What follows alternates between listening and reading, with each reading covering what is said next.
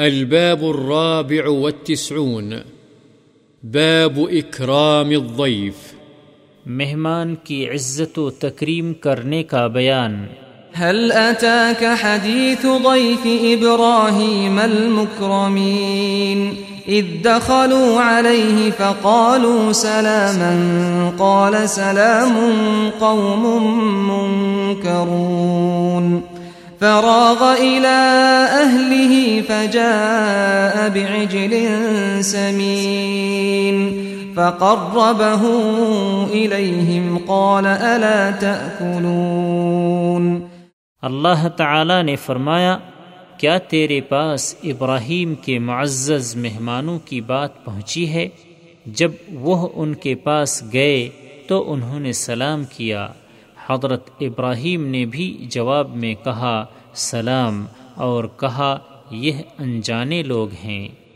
پھر اپنے گھر کی طرف چلے اور ایک پلا ہوا بچھڑا بھون کر لائے اور ان کے قریب کیا اور فرمایا، تم کھاتے کیوں نہیں؟ وجاءه قومه يهرعون إليه ومن قبل كانوا يعملون السيئات. قال يا قوم هؤلاء بناتي هن أطهر لكم. فاتقوا الله ولا تخزون في ضيفي. أليس منكم رجل رشيد؟ اور اللہ تعالی نے فرمایا لوت کے پاس ان کی قوم دوڑتی ہوئی آئی اور اس سے پہلے بھی وہ برائیوں کا ارتکاب کرتے تھے۔ حضرت لوت علیہ السلام نے فرمایا، اے میری قوم، یہ میری بیٹیاں تمہارے لیے زیادہ پاکیزہ ہیں، چنانچہ اللہ سے ڈرو اور مجھے میرے مہمانوں کے بارے میں رسوا نہ کرو۔ کیا تم میں سے کوئی بھی سمجھدار آدمی نہیں ہے؟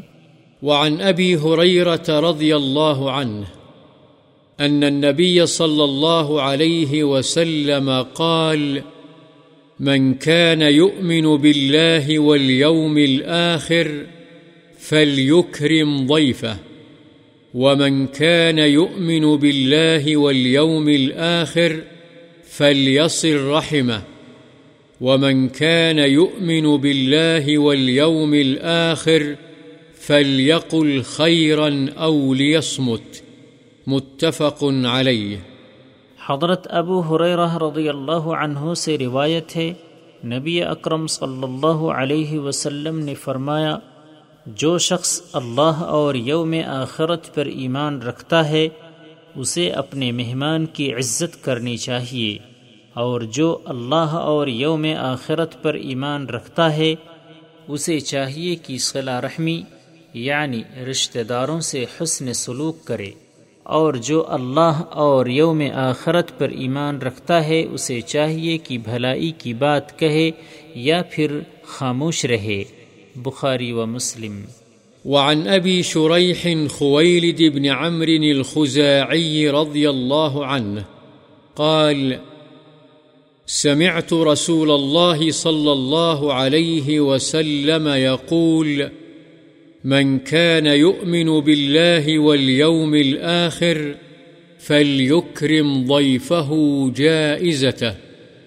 قالوا، وما جائزته يا رسول الله؟ قال، يومه وليلته والضيافة ثلاثة أيام.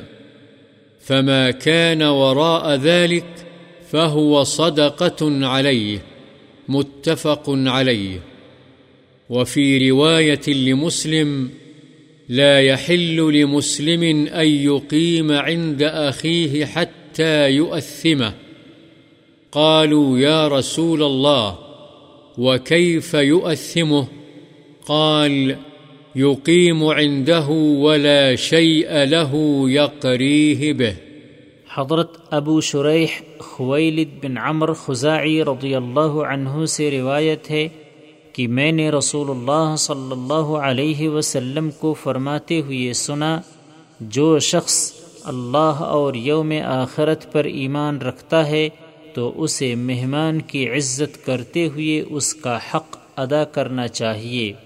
صحابہ نے عرض کیا، اے اللہ کے رسول، اس کا حق کیا ہے؟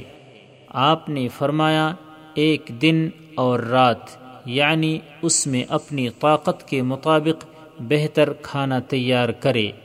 اور مہمان نوازی تین دن ہے، جو اس کے علاوہ ہو، وہ صدقہ ہے۔ بخاری و مسلم۔ اور مسلم کی ایک روایت میں ہے کسی مسلمان کے لیے یہ جائز نہیں ہے کہ وہ اپنے بھائی کے پاس اتنا زیادہ ٹھہرے حتیٰ کہ اسے گناہ گار کر دے۔ صحابہ نے پھر عرض کیا، یا رسول اللہ، اس کو گناہ گار کیسے کرے گا؟ آپ نے فرمایا، اس کے پاس ٹھہرا رہے اور اس کے پاس کوئی چیز نہ رہے جس کے ساتھ وہ اس کی مہمان نوازی کرے۔